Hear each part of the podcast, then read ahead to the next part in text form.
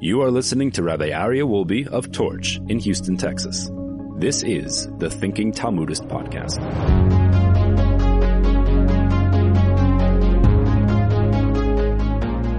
All right, welcome back everybody to the Thinking Talmudist podcast. It is so wonderful to be back here with all y'all, continuing our discussion on kosher pork. But before we do that, my dear friends, I want to share with you where I'm coming from right now.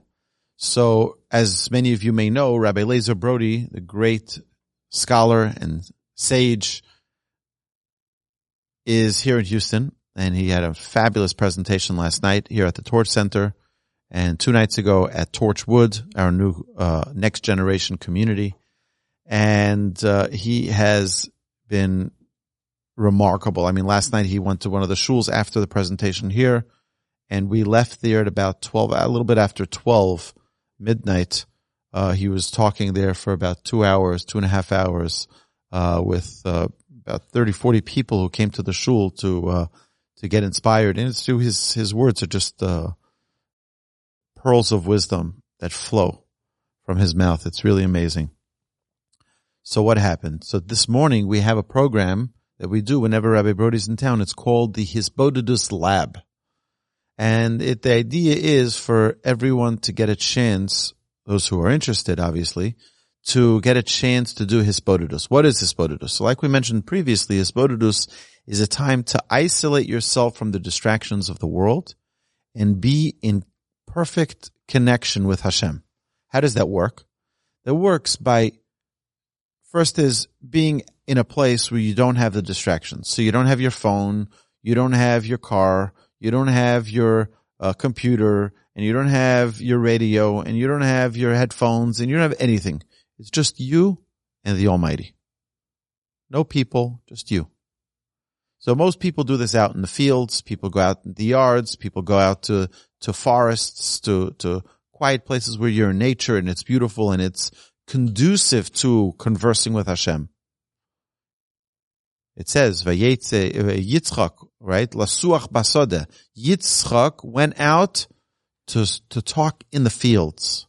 He was talking to Hashem. That's the mincha prayer that was instituted by Isaac, our patriarch.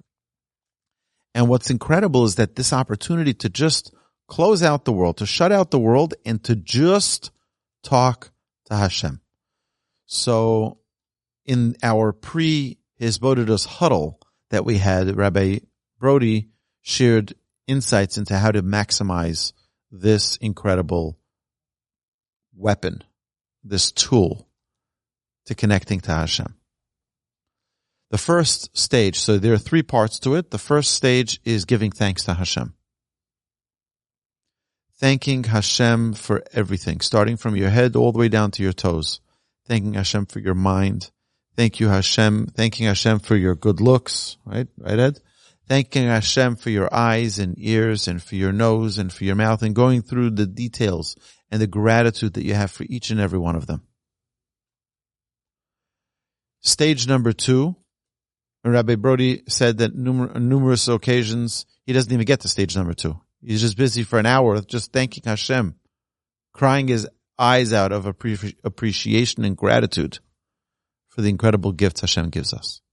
Stage two is teshuva, repentance, asking Hashem for forgiveness, and recognizing that Hashem gives us unbelievable potential. Hashem embeds in us to be the greatest human being ever created. Because you're the only human being that was ever created in you. You try to be someone else, you're not going to be the someone else and you're not going to be you either. Just be you. And sometimes we fall short of that. So we need to ask forgiveness, Hashem. I lost sight. I got carried away. I was uh, attracted to the wrong things. I was attracted to money, to career, to to whatever it may be. Hashem, please forgive me, and to talk that out, to talk out things that you feel that you need to repent. And our sages tell us, Rabbi Brody mentioned this, that for someone who does hisbodedus every day, it's Yom Kippur every day. It's Yom Kippur every day, where every day you have a chance to have clarity. Every day you have a chance to have a clean slate and to start all over again.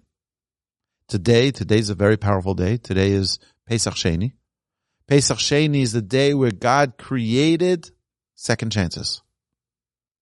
It's an unbelievable day. You, you don't see such a concept almost anywhere in the world. In any religion. Hashem created for us a holiday of second chances. If you were impure, you, de- you defiled your body by contact with a corpse, so you couldn't bring the offering. Pesach time, the Paschal Lamb. Or if you were in a very distant land and you weren't able to make it to the temple for the holiday, so Hashem says, you know what? You're going to have a second chance. 30 days later, which is Pesach Sheni, which is today, exactly 30 days ago, was the beginning of Pesach. That if a person utilizes this opportunity, it's as if he did it properly the first time. Repentance, our sages tell us, turns true, proper repentance, takes the sin and makes it into a mitzvah. Imagine that. Imagine someone sinned. They ate something they shouldn't eat. They did something they shouldn't have done. And then they feel, oh, I can't believe I did that. I can't believe Hashem gave me the opportunity to do the right thing and I chose the wrong thing. And someone has remorse and they seek atonement and they talk to God directly and say, Hashem, please forgive me. Our sages say not only they're forgiven of that sin, but the sin became a mitzvah. How does the sin become a mitzvah? So we have a principle we talked about many times. We'll review it now. That anything that's a vessel, a vehicle through which you connect to Hashem is a mitzvah. What is a sin? A sin is something that distances you from God. What is a mitzvah? Something that brings you closer to God. Anything that is a vehicle to bring you closer to Hashem is a mitzvah. So if someone sinned and the sin caused them to repent, so the sin became a vehicle through which they connected to Hashem. So the sin becomes a mitzvah now. That does not mean, the halacha warns us about this, that someone should say, let me sin and I'll repent later. Echteva ashuv, let me sin and I'll return. That our sages say, watch out, be very careful for a number of reasons. But the main reason is because you may not get the opportunity to repent. You think you have forever, but you may not have forever. You may not have the opportunity to repent. You think you will. Because we feel like we have eternity. I'm healthy. I'm strong. I'm going to live forever. But we don't know what can happen today. We don't know what can happen tomorrow. Therefore, a person should never do that. Halacha says, don't say echtav ashuv. Don't say I'll sin and I'll repent later.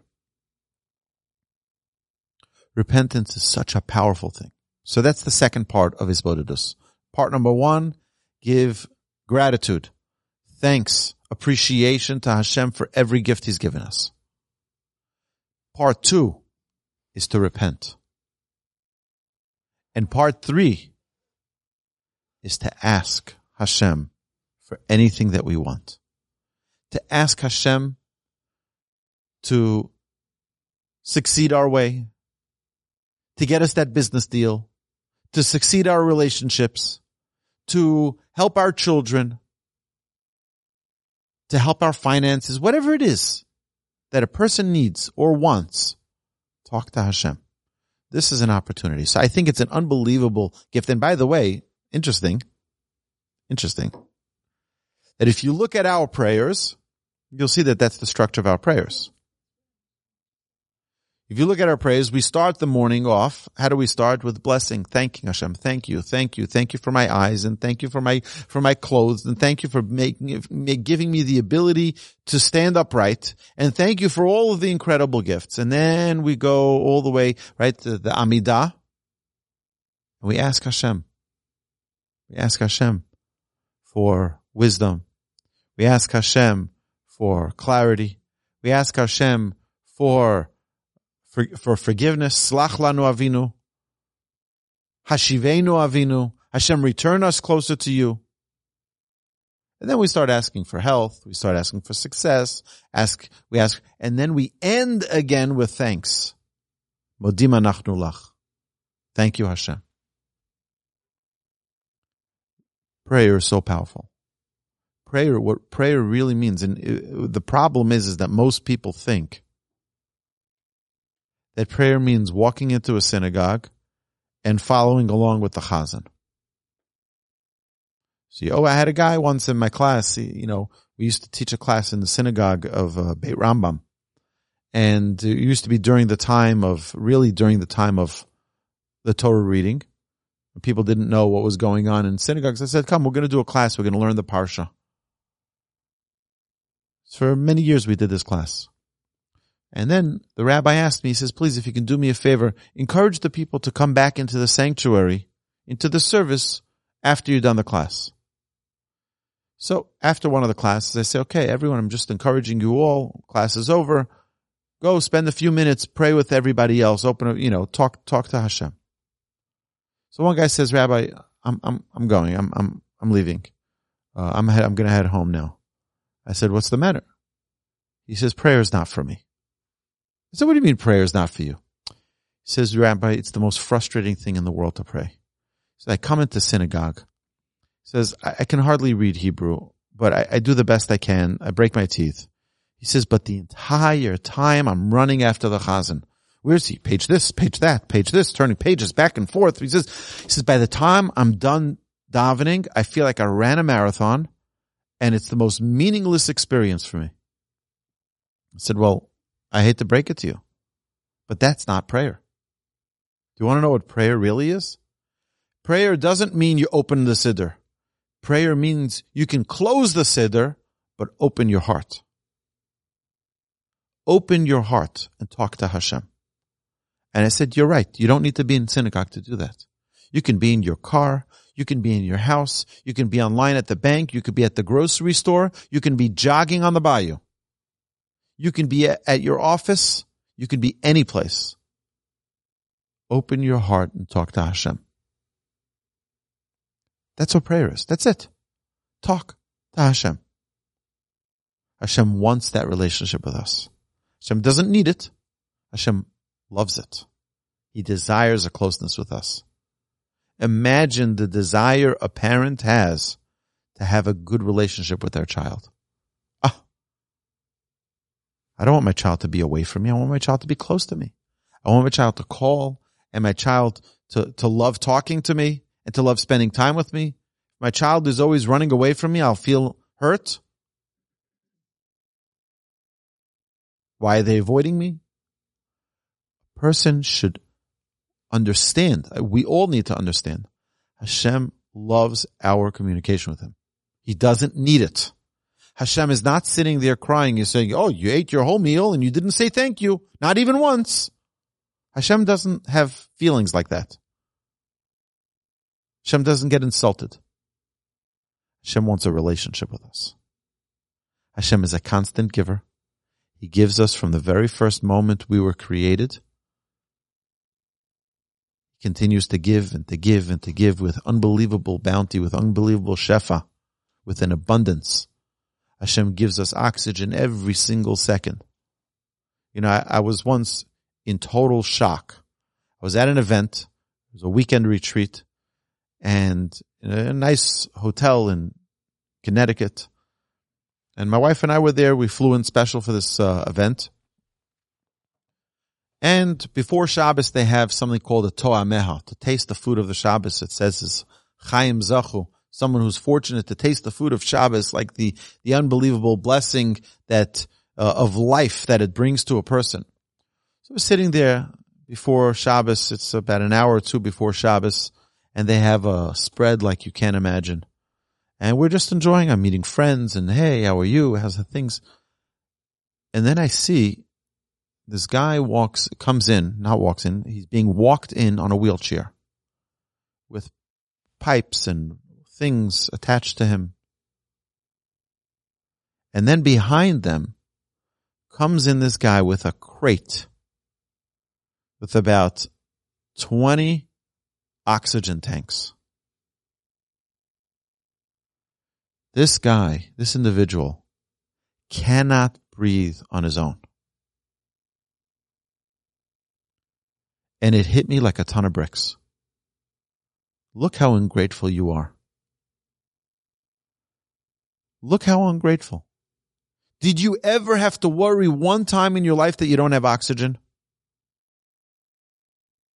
Did you ever have to think of, oh my, I'm going away for Shabbos. I have to plan. How am I going to bring my oxygen tanks with me?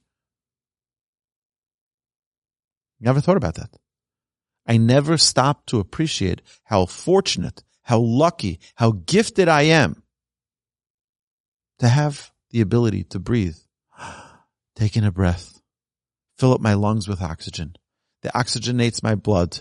It gets circulated around my body and I'm able to live and to thrive. Never once before that moment did I think about the tremendous gift of oxygen. It's unreal. It's unreal. It was a wake up moment.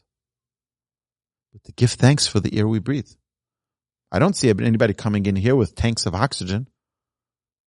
It's an unbelievable gift. How fortunate we are. Why does Hashem give us those gifts? Because Hashem loves us. And He wants, like a father, He wants to give and give and give because He wants to build the relationship with us. Hashem is a constant giver. And then when do people get upset?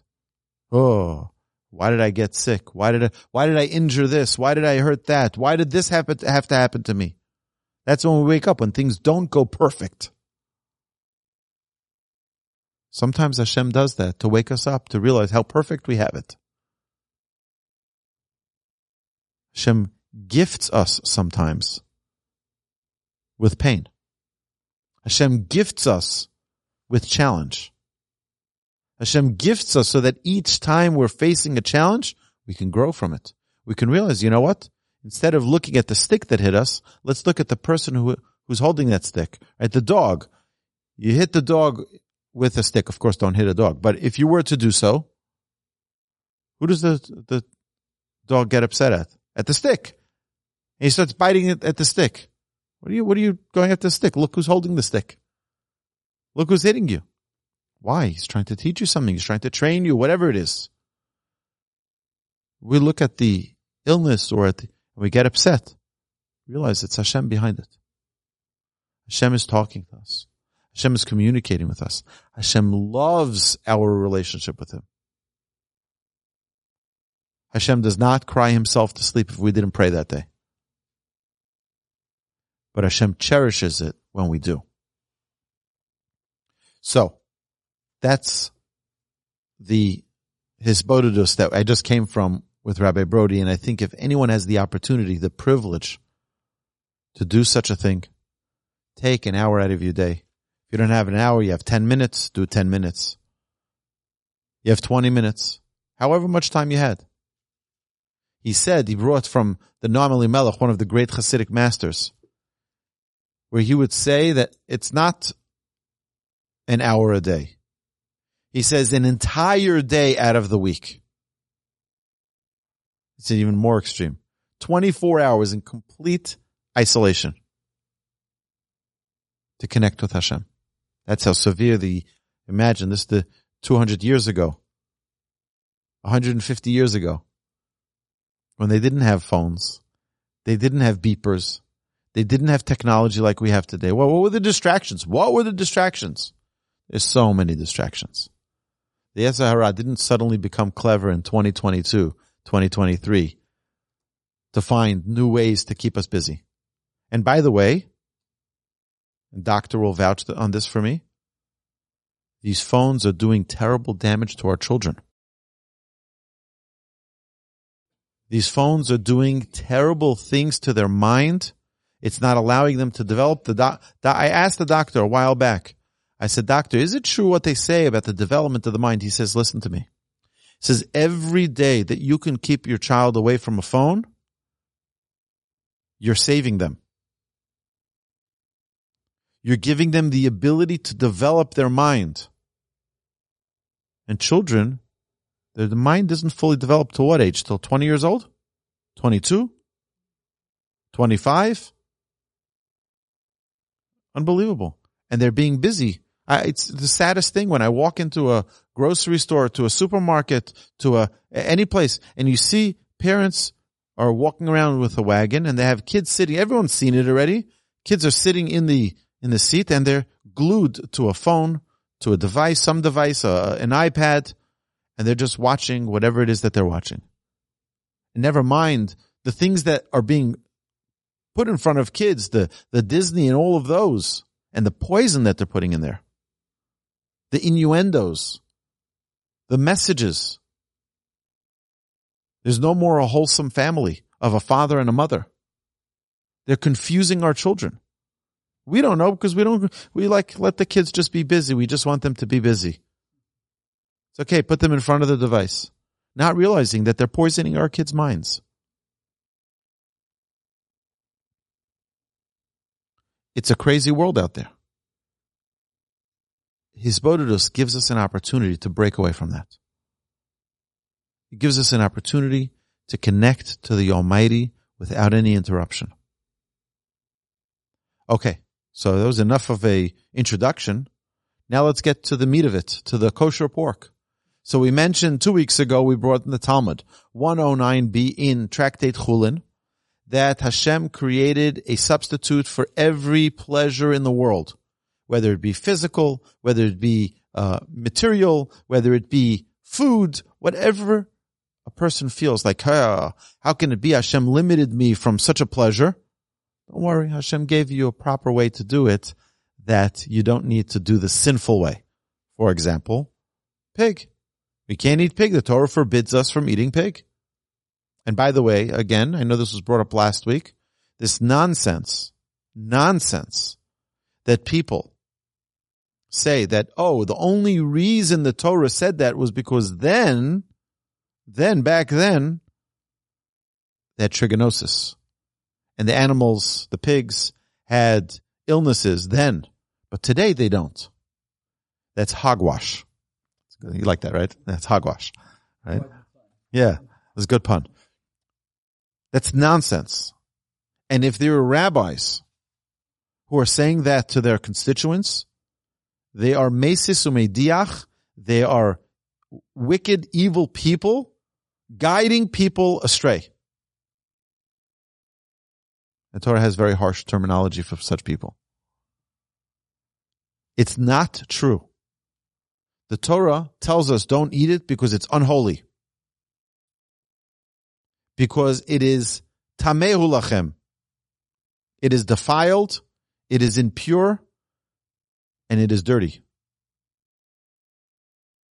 So yesterday, I'm sitting right here at the Torch Center, and the rabbi had uh, several meetings with people coming in asking advice.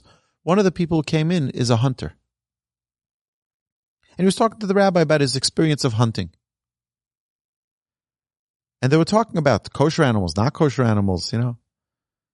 He says, Rabbi, I shot a pig once.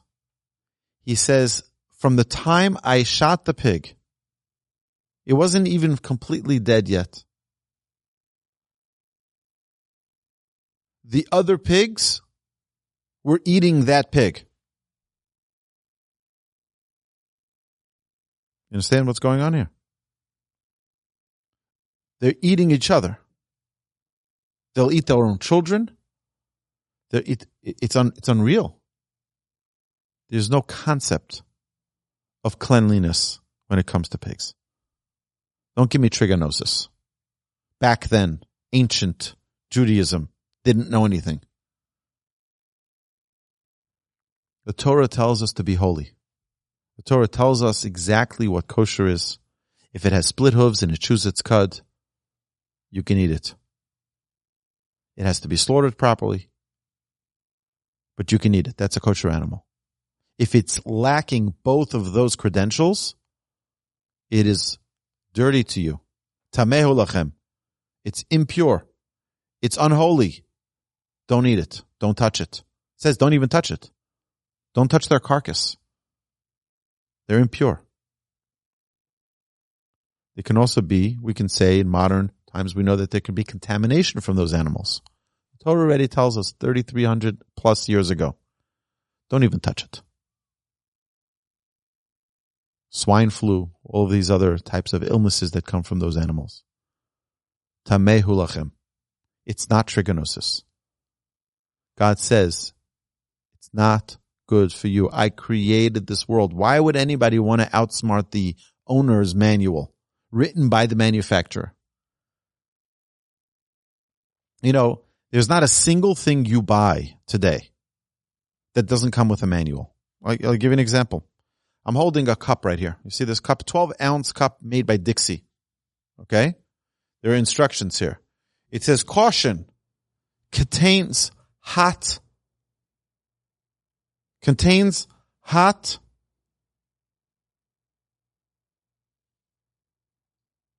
This is a hot cup, right? Contents hot. It's warning you. It's telling you, you want to enjoy this cup? Be careful. You know what it also says on, you open up a, a bottle of soda. You know what it says? When you open the bottle, be careful. It might be a lot of pressure. It's carbonated water. Be careful when you open it. Don't face it towards someone. Why? Because the, the cap could pop off and hit someone in the eye. You want to enjoy it? There's instructions. Every single thing you buy, go to IKEA, you'll see. Anything you buy, a microphone, uh, a, a cell phone, a computer mouse, a pen, everything will give you an instruction. Why? Because you want to know how to maximize pleasure from it. You want to know how to maximize pleasure. You want to know how to use it properly? This is what it was made for. This is what it's capable of. This is what you should, this is how you should use it. God gives us a complex world, which is so complicated. I never saw a baby being born, but thank God we have eight children. Hashem blessed us with the most incredible children. Not one of them came with a manual. How to raise this child. Not one. So how do we know how to raise our children? Hashem gave us a manual, and that manual is called a Torah. Hashem says this is the manual for living. This is the manual for maximizing this project, this thing I gave you called life, this gift. You want to maximize it? Here's, here's the, uh, the manual. Now, what's if I say, listen, thank you very much. I'm really not interested in your advice. Okay. So you put your hand right into the cup and you feel what's inside it, then you burn your hand. That's what happens when you don't follow instructions. There's an owner's manual for a reason because it wants you to enjoy. And if you're not going to do it properly, you're not going to maximize the experience. It could be very painful. When you bought your Apple Watch, it came with instructions, how to set it up and how to synchronize it with your phone. Well, uh, Mr. Apple, don't tell me how to use my watch. I bought it. I'm going to use it how I want to use it. You're just not, it's not going to synchronize with your phone. You're not going to be able to get the data that you want out of it for your health. It's just not going to work. Don't tell me I bought it. It's mine. Don't tell me how to use my watch. Okay. It's yours. Enjoy. That's the equivalent of someone saying, God, don't tell me how to live my life. That's fine. No problem. You have free will. It's the first gift God gave humanity. You could pick and choose. It says, Bereshit bara Elokim et hashamayim The first thing Hashem created was shamayim v'aretz. heaven and earth. You can pick a life of being lofty, holy, elevated, or you can pick a life to be earthy, materialistic. It's your choice. Shamayim and Aretz, your, your choice. Hashem says, listen, I'm giving you a manual, telling you how to live life, to maximize it to the fullest. It's not to make life difficult for us. It's not to make life painful for us. It's to make our life exhilarating. So someone says they don't want to keep Shabbos. It's sad for them. They're not going to maximize the experience. And this, the Talmud here is telling us that Hashem doesn't want a person who follows the owner's manual to feel like they're missing out. So God created a substitution for everything that you might feel you're missing out. Oh, I can't eat pork. Oh, I can't believe it. All my, all my friends are eating, uh, you know, those, uh, what do you call that? Ham sandwiches and, and I'm not. Well, I have to have the kosher turkey. I have to have the kosher pastrami. Oh, wait a second. Talmud tells us Hashem created a substitute for that pork. What is it? The shibuta fish. So let's see what the commentaries have to say about this.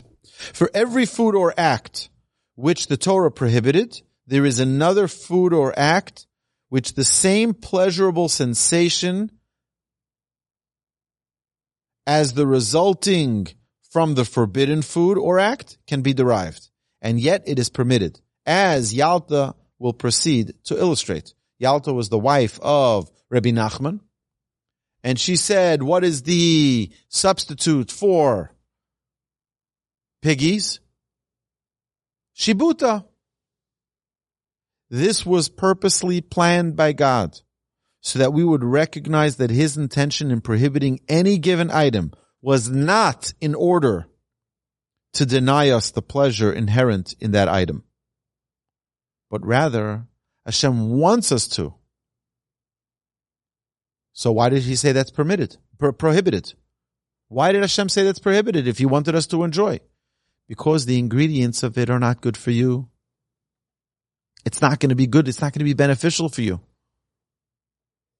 It's just like the manufacturer of the car tells you, don't put water into the gas tank. It's going to ruin your engine. Put oil, change your oil every five to 10,000 miles, rotate your tires. Well, who are you to tell me what to do with my car? It's my car. It's my Bentley. I spent my money, my hard earned money on it. Don't tell me how to treat my car. Okay, don't.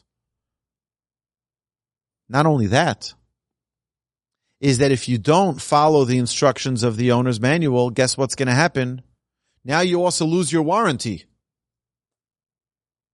You're going to come back to the manufacturer and say, Hey, you gave me a, uh, my beautiful Bentley. I spent a lot of money. It's not working. I want you to fix it. He's going to be, I'm sorry.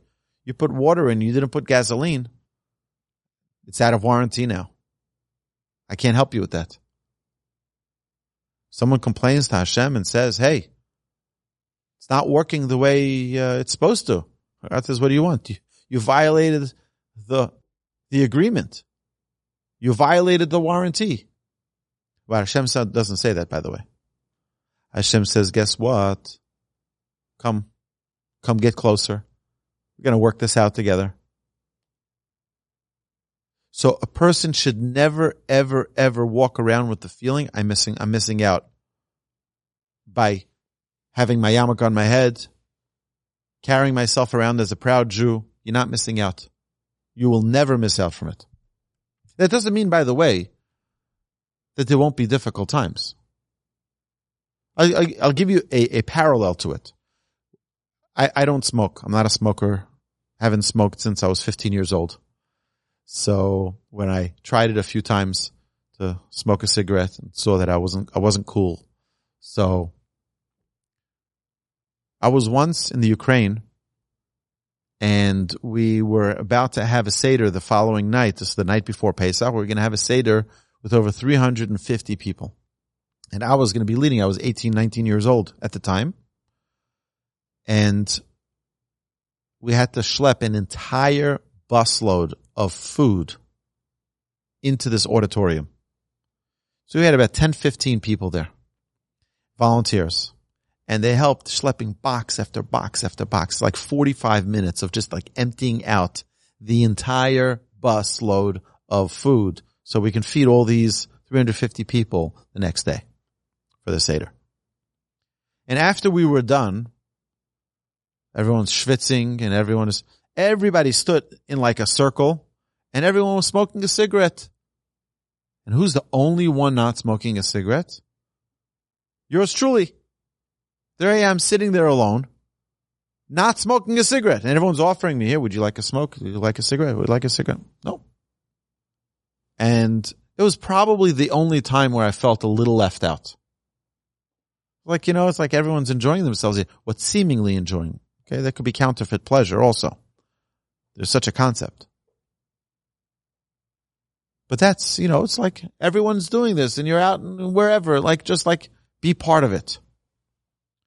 But the truth is, Hashem gave us a substitute for everything.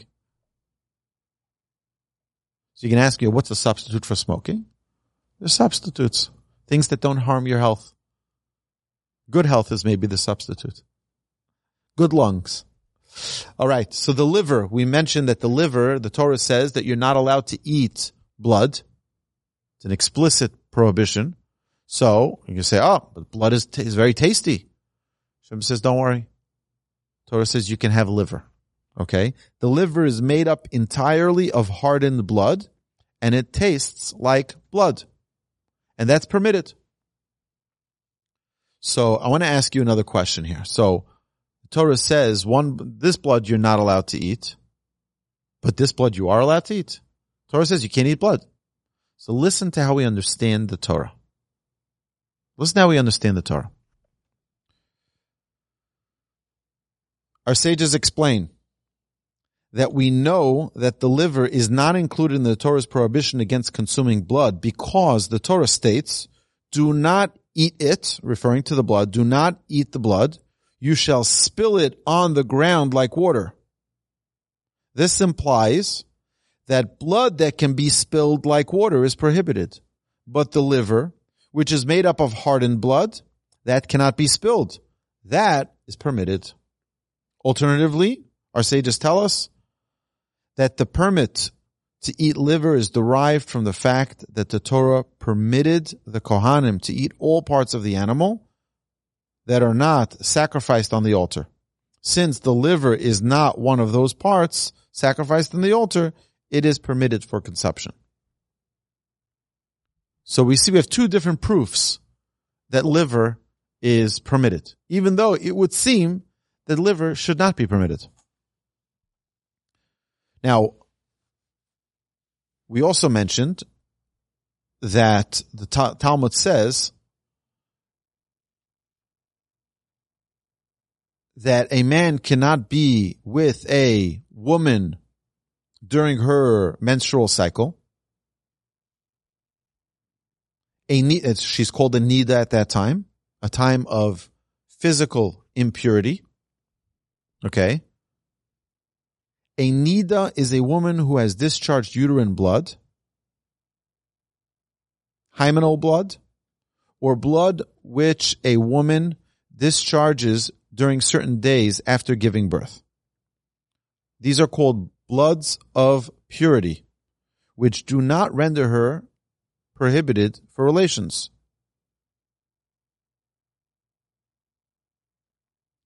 Nowadays, even a discharge of bloods of pure, blood of purity renders a woman prohibited, and Yalta's statement refers to the strict Torah law, not the rabbinic law. Now, the Torah states, any chalev, any fat of an ox, lamb, or goat, you shall not eat. Now, these are the three kosher domestic animals. The chalev of undomesticated animals is permitted. Okay, so those are the three domesticated animals. Now again, what is the Torah saying here? That you may feel you're missing out the chayla of the fat of a certain of, of uh, animals. There's kosher ones. The shibuta, now that's the fish, that's the substitute for pork, is a species of kosher fish whose brains taste the same as pork meat. So if someone wants to taste pork meat in the kosher variable va- variation of it, it's a shibuta fish, which is a kosher fish. What is a shibuta? Good luck finding it. Uh, but that is the uh, thing. Now, the honest truth is, is that I really don't feel like I'm missing out. I never tasted pork, and I hope to never um, taste pork. I don't feel like I'm missing out. There's so much fantastic kosher food, such incredible delights, particularly when you have a, a wife, which I'm very, very fortunate to have, that is a three star Michelin chef. If they made a four star or five star, I would give her that uh, that uh, title. But she's really a remarkable cook and a chef, and eating her food is really outstanding. So I, I don't feel like I'm missing out anything anyway. But what is uh, the other example given here of something that someone might feel that, like they're missing out? It says girusa lishna dechavra. He forbade girusa, but permitted fish tongue. What is girusa? Girusa is a non-kosher bird species. The bird is discussed above on 62b. Now, fish tongue tastes the same as girusa. And the commentaries assert that the word kavra does not refer to fish in general, because surely not all fish tongues taste the same. Rather, kavra here means the name of the particular species of fish. The tongue of this species tastes like girusa. So I don't have 62b right here, but I would look up what those bird species are. Maybe we'll do that next week. Now the Torah prohibits relations with one's brother's wife, sister-in-law, even after the brother has died or divorced, her. If, however, one's brother dies childless, it is a mitzvah to take his widow in a levirate marriage. And that is a mitzvah. So while someone may have such an, an urge or a desire to be with his sister-in-law, that would be prohibited. But the Torah says if there's a scenario where the, the brother never had a child from her, it's a mitzvah to upkeep his brother's house and to marry his wife. And that's the Torah tells us in Deuteronomy chapter 25, verse 5 to verse 10. Relations with a non-Jewess is forbidden. So a non-Jewish woman, a man is not allowed to have relations with a non-Jewish woman. However, the beautiful captive captured during wartime is permitted under certain, certain conditions. So just the general idea so a person can understand. So we consider this world is not just a simple world where we see things, you know, we read the New York Times and what, whatever they say goes. That's not the, that's not the reality of the world. What is the world that we're living in? The reality of the world we're living in is that we have two components here. We have a spiritual and a spiritual and a physical side that are in, in existence in parallel realms. So a person is living a physical life. There's a spiritual component to that physical life. It says that the, the, let's call it the juice, the sperm of a man is considered something which is very, very holy. And if a Jewish man is to inject that, that holy juice into a non-Jewish woman, our sages tell us that it's a very devastating thing. Why? Because here you're taking something which is considered holy and you're making it impure in the process. This is, a, is something that a person should just think about, that it's not a simple thing. However, someone is, has desires and temptations, the Torah in Deuteronomy chapter 21, verse 10 through verse 14 tells us exactly the process of how one can marry a captive woman. So there's a system. Yeah, she's not Jewish. There's a pro- proper way to do it. Okay. I hope you understand that the purpose of this, everything we talked about, the purpose of it is so that we understand that a Jew is never missing out. Don't forget that we're the ones who were given the gift of this manual.